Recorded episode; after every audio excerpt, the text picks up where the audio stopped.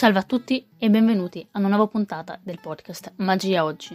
Come promesso la settimana precedente, torniamo nell'ambito storico, approfondendo un artista molto discusso, ma che ho imparato ad apprezzare nel tempo e che vorrei davvero condividere con voi. L'ho già trattato in altri format, con i dubbi magici e anche in una puntata di un altro podcast. Oggi però vorrei approfondirlo con qualche chicca nuova e qualche curiosità interessante. Come vedete dal titolo, oggi parleremo di Ed Marlowe. Ed Marlowe era un grandissimo appassionato di magia, anzi potremmo tranquillamente definirlo, senza esitazione, un cartomago, data la sua assoluta devozione alle carte da gioco, come quasi unico strumento per i suoi numerosi effetti. Proprio per questa ragione coniò un termine per autodefinirsi che usiamo comunemente anche oggi, ovvero Kardashian. Come molti altri colleghi, venne ricordato con quello che potremmo definire un nome d'arte, ovvero appunto Ed Marlo, anche se per un brevissimo periodo utilizzò semplicemente Marco con la K per firmare i primissimi articoli che scrisse. Ci ritorneremo dopo. Nacque però come Edward Stephen Malkovich il 10 ottobre del 1913 a Chicago, nell'Illinois, ovviamente negli Stati Uniti. Durante l'infanzia non ebbe grandi rapporti con maghi professionisti, ma ricordò sempre il primo illusionista che vide, che è uno spettacolo che si tenne nella sua scuola. Mauro era veramente piccolo, ma si ricordò sempre di aver visto un mago da scena, che presentò diversi numeri, e quello che rimase più impresso nella mente del giovane Marno fu quello che oggi noi definiremo un classico, ovvero l'apparizione di un coniglio da un grande cappello a cilindro del mago. Interessante vedere che negli anni a venire Marlo abbia però deciso di dedicarsi, come abbiamo già detto, esclusivamente alle carte da gioco. Una volta durante un'intervista infatti gli venne chiesta la ragione di questa scelta, e Marlo semplicemente rispose che il mazzo di carte era un oggetto molto semplice da trovare e alquanto economico, Bastavano pochi centesimi e poteva facilmente presentare numerosi effetti usando le carte appena acquistate. Un'altra ragione che portò Marlo a usare le carte fu anche il lavoro babbano che doveva svolgere. Infatti lavorava come meccanico all'interno di un'officina per ben 8 ore al giorno. E qui, come capirete, risulta difficile credere che Marlo sia diventato così abile lavorando per 8 ore al giorno e avendo veramente poco tempo per allenarsi nei giochi e nelle tecniche. Ma qui si attivò il suo ingegno Mauro infatti riuscì, in qualche modo, a modificare i macchinari che aveva al lavoro per far sì che fossero più efficienti e rapidi, così da portare il ciclo di lavoro alla fine a una sola ora invece che otto. Questo gli permise ovviamente di avere sette ore libere per allenarsi e migliorare sempre di più la sua tecnica. Si premurò bene di non dire mai questa cosa al capo, venendo quindi pagato per fare otto ore, ma lavorando solo una e il restante tempo allenandosi per diventare il Kardashian famoso che oggi conosciamo. Oltre a questo ci sono pochi dettagli biografici confermati. Sappiamo però per certo che si sposò con Muriel Meyer, dopo una lunga relazione iniziata ai tempi della scuola, da cui ebbe anche due figli. Oltre a questo però tutto quello che rimane di Marlo sono i suoi numerosi lavori, fra cui articoli, manoscritti, anche degli studi privati e veramente tantissimi libri e opere.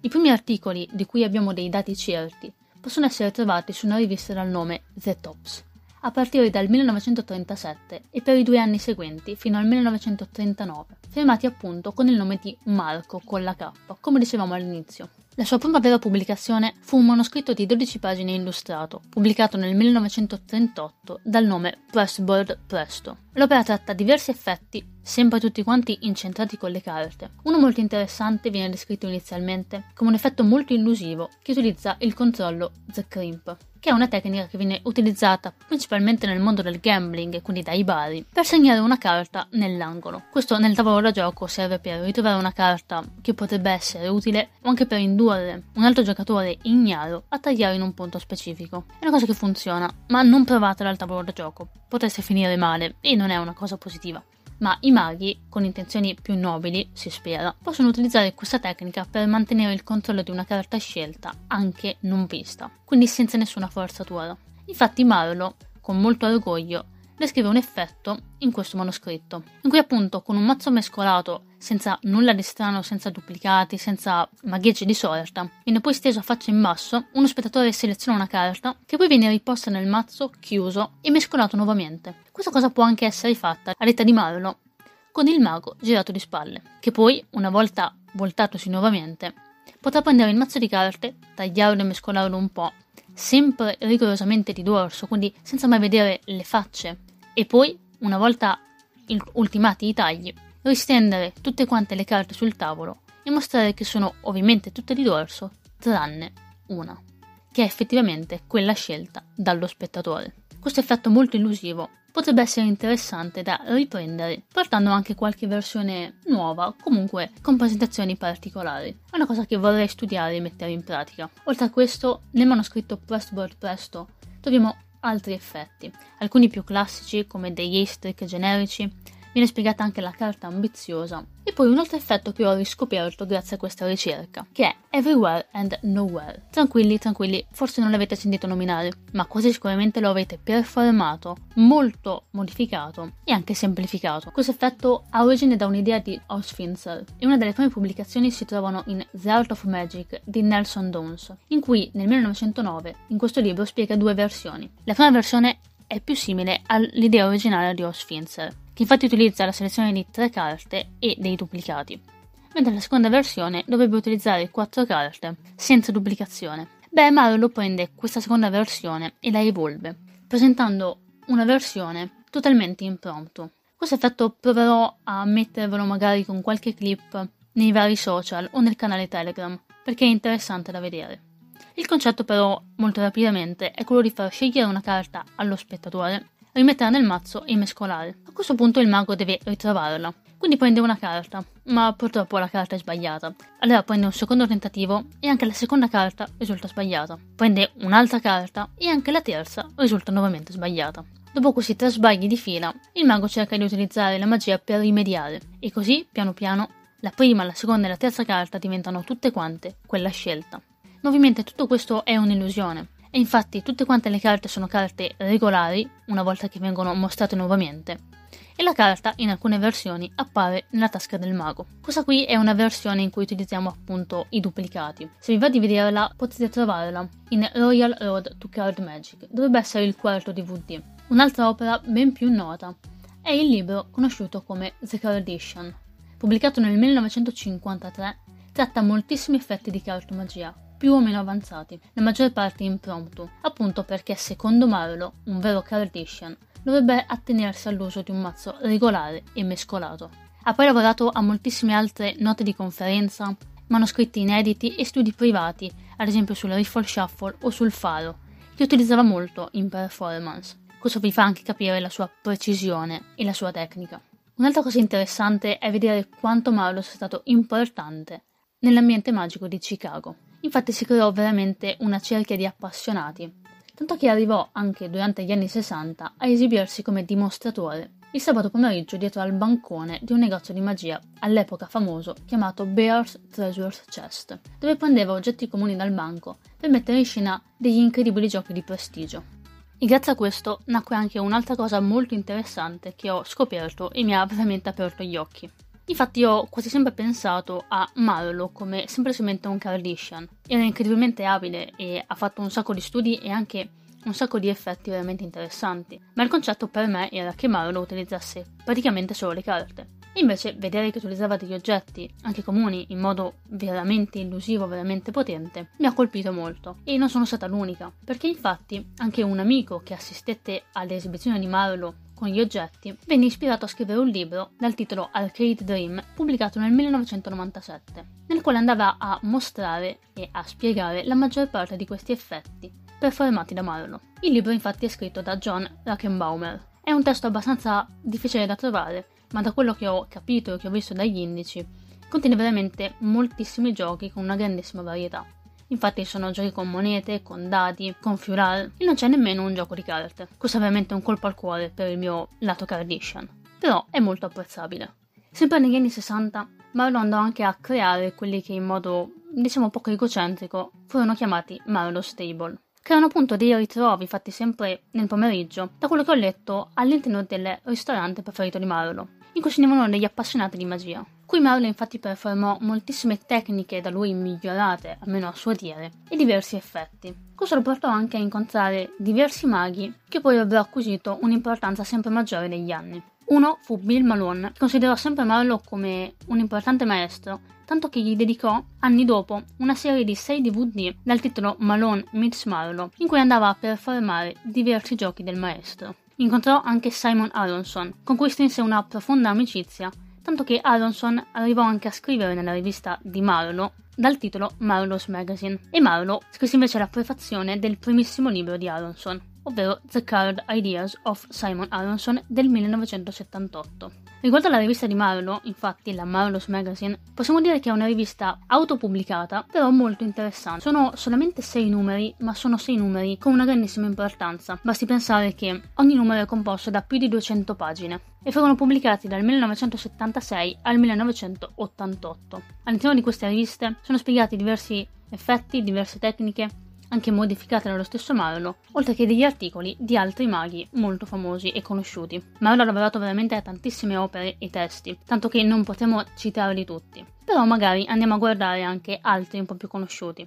Ad esempio, forse avrete sentito nominare o avrete letto del Revolutionary Card Technique, che inizialmente però non era un libro, non era un'opera completa e unita. Vennero infatti pubblicati come semplici opuscoli, che poi vennero in seguito uniti e pubblicati in un tomo di 500 pagine. Ha poi, come accennato prima, scritto anche una serie di manoscritti privati che sono riusciti ad avere solamente alcuni cartomaghi veramente importanti dell'epoca. Fra questi possiamo trovare Riffle Shuffle Systems, Faro Controlled Miracles e Patterned Fails Shuffle. Questi sono i più conosciuti, poi ce ne sono anche molti altri. Sono veramente rari, però per i collezionisti molto ricercati. Marlo però è una figura molto discussa, soprattutto perché molto spesso si fatica a trovare i crediti giusti di alcuni giochi e alcune tecniche. Sono infatti molte diatribe sulla paternità, appunto, di alcune tecniche che Marlo si è auto-attribuito, o anche alcuni sono falsi storici. Un esempio molto conosciuto riguarda lo snap change,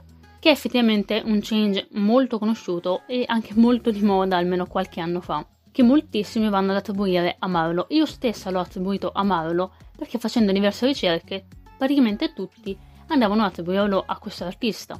E quindi vuoi per lettura selettiva o per falso storico, pensavo fosse suo e che se lo fosse auto-attribuito in ad esempio il secondo volume del Marlowe's Magazine cosa assolutamente errata perché controllando si può vedere che lui mostra una variante di scarico, però la tecnica effettivamente è sempre quella. Anche qui cercando un po' di storia di questa tecnica veramente molto amata e molto utilizzata soprattutto per i video o per gli amanti di Land Dave che effettivamente l'hanno usata molto spesso, si può vedere che come molte altre tecniche questa è veramente incerta come origine. Quello che sappiamo è che però non è assolutamente di Marlo. Viene pubblicata nel 1905 da Vallamechier in una rivista francese ma anche qui sembra molto difficile poterla attribuire a Vallamechier perché Stanley Collins arrivò a dire che l'aveva inventata lui stesso all'età di 13 anni per poi mostrarla a Vallamechier. Quindi anche qui è abbastanza incerta l'origine e il vero creatore di questa tecnica, che inizialmente era anche abbastanza diversa, veniva fatta in verticale, uno scarico differente. Però se vi può interessare, nonostante sia una tecnica molto da video e veramente poco utilizzabile in pubblico, se non in una precisissima angolazione. Se guardate le performance di Marlo, che magari vi linko quando riesco, ha un'idea interessante sullo scarico che probabilmente non è totalmente sua, però mi permette effettivamente di farlo in modo da scaricare le due carte e finire come una. È abbastanza illusivo, quindi provate a darci un'occhiata. Oltre a questo ci sono veramente tante altre diatribe, magari anche più attive e più accese. Ad esempio sembra che in alcune occasioni si vada a attribuire l'Atfus Move o Count a Marlo, altra cosa ovviamente errata. Marlowe ha utilizzato la tecnica, ha mostrato anche degli utilizzi e delle messe in pratica, però l'idea originale non è la sua. Stessa cosa per il Marlowe Tilt. Il tilt, brevemente, è un controllo o comunque un falso inserimento che utilizziamo praticamente tutti o abbiamo utilizzato, soprattutto nella carta ambiziosa. L'illusione è quella di mettere la carta in mezzo al mazzo quando in realtà si mette in seconda, terza o quarta posizione. Comunque si crea l'illusione controllando la carta. Anche qui la diatriba è accesa, ma effettivamente potrebbe, almeno io la metterei soggettivamente, come falso storico, perché Marlowe non si è mai attribuito questa tecnica che inizialmente era chiamata illusione di profondità, che è stata ideata, tra virgolette, da Dai Vernon. Anche Vernon però prende questa idea molto più antica. Infatti inizialmente era un falso inserimento senza illusione di profondità, semplicemente piatto, prospetticamente. La carta veniva inserita le prime volte veramente, poi l'ultima volta solo in prima posizione. Questo però andava a creare psicologicamente l'idea che fosse in mezzo. Dovrebbe essere stato Karl Fulves a descrivere per la prima volta questa tecnica citandola appunto come falso inserimento, descritto da Camille Gauthier. dovrebbe trovarsi in un libro del 1914 con un nome per me impronunciabile, che però proverò a dire che è La Prestigation Sans Pariel. Comunque l'importanza di Vernon è stata quella di inserire il concetto di profondità. Marlowe poi in realtà ha preso la stessa tecnica cambiando nome, appunto in Tilt, che è più commerciale, diciamocelo, è anche più facile da ricordare, dando molte più applicazioni. Però appunto non si è mai auto-attribuito, da quel che ho trovato, questa tecnica, ma noi appunto lo definiamo Marlowe Stilt, quindi sì, falso storico. In ogni caso, tornando da questa parentesi storica, ad alcuni interesserà, ad altri meno, vi dico un paio di altre cose interessanti. Infatti Marlowe ha lavorato un sacco di tecniche e un sacco di variazioni, come ad esempio la Misdirection Palm che si trova in Zeker Edition del 1953, che è un tipo di impalmaggio molto interessante perché può essere coperto nell'azione di mettere una carta o la stessa carta all'interno del mazzo. Va allenata ma è molto utile. Poi sono veramente un sacco di altri giochi particolari interessanti. Quelli che però a me hanno colpito di più li ho trovati in un DVD documentario dedicato appunto a Marlo dal titolo Edward Marlowe The Kardashian. È del 1984 con Dan Corem che va a intervistare lo stesso Marlowe che quindi possiamo sentire parlare in prima persona della sua esperienza e delle sue idee magiche e a mostrare diversi effetti che poi va anche a spiegare. Quindi è molto interessante. Il documentario è diviso in due DVD. Il primo si trova anche in Italia, ad esempio io l'ho trovato in un negozio italiano sui 42 euro. Il secondo DVD è molto più raro. In questo documentario ho trovato un sacco di idee interessanti. Uno fra tutti che mi ha veramente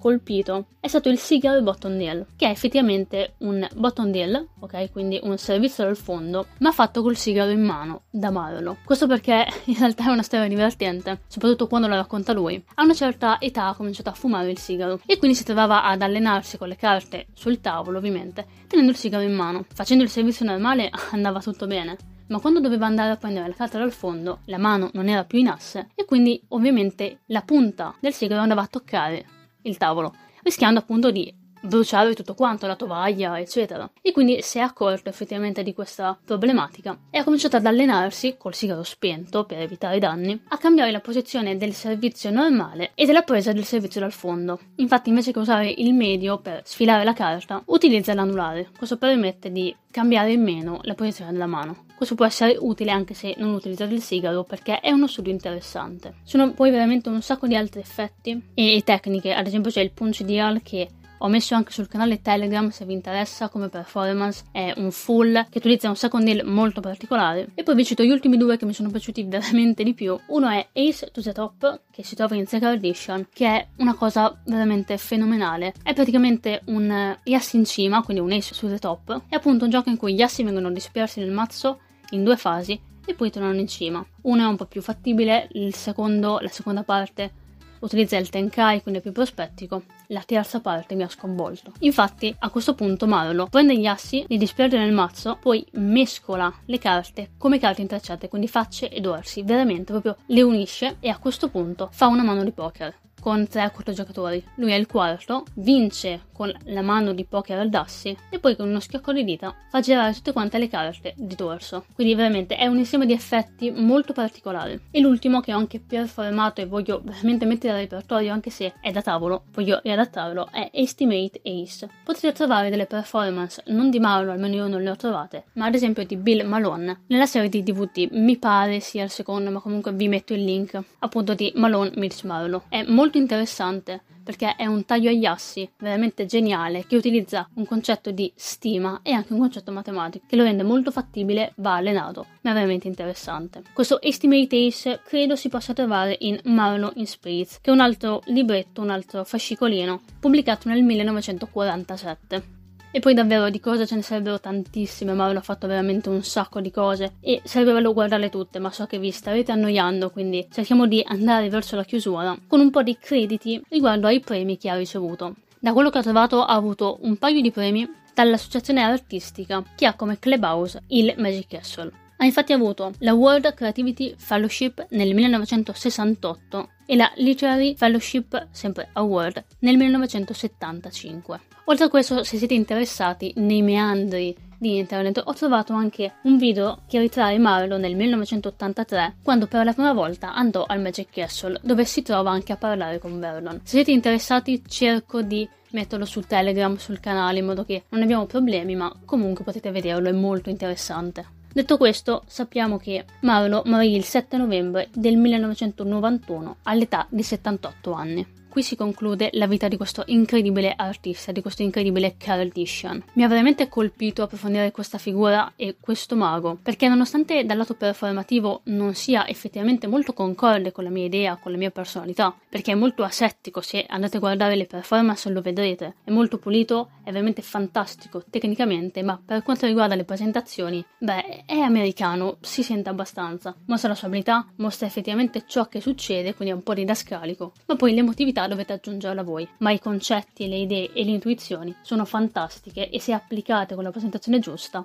possono veramente creare dei miracoli molto emozionanti. In più, una cosa molto interessante, nel documentario c'è una parte in cui Marlo vuole presentare e performare una clip con lo snap change con sorpresa. Questo ovviamente cercherò di mettervelo perché è fantastico ed è una follia di montaggio perché è veramente un minutaggio troppo lungo per i nostri standard di oggi, in cui Marlo cerca di fare questo snap change, ma sbaglia. Sbaglia più volte, la prima volta è convinto, vuole trasformare una carta in un pacchetto di fiammiferi quindi anche abbastanza spesso. Ma quelli davanti alla telecamera, o meglio quelli dietro, gli dicono Ed, hai flashato. E allora lui ci riprova, flasha ancora. Da seduto si mette in piedi, prova, prova e riprova. Prova a cambiare la direzione del busto, il braccio, lo alza, lo abbassa, lo prova non so quante volte. Fino a quando poi, dopo non so veramente quanto, riesce a farlo in maniera corretta senza che si veda nulla. E ancora determinato, ancora serio, lo rifà una seconda volta, in modo da avere la clip giusta. Nel montaggio finale ufficiale, beh, si vede ed è piccolissima quella clip. È uno snap change con sorpresa, molto interessante, ma dopo si vede tutto il lavoro che c'è dietro. E questo mi ha colpito perché mi ha fatto riflettere. In un'epoca in cui Marlo non era abituato a riprendersi, in cui era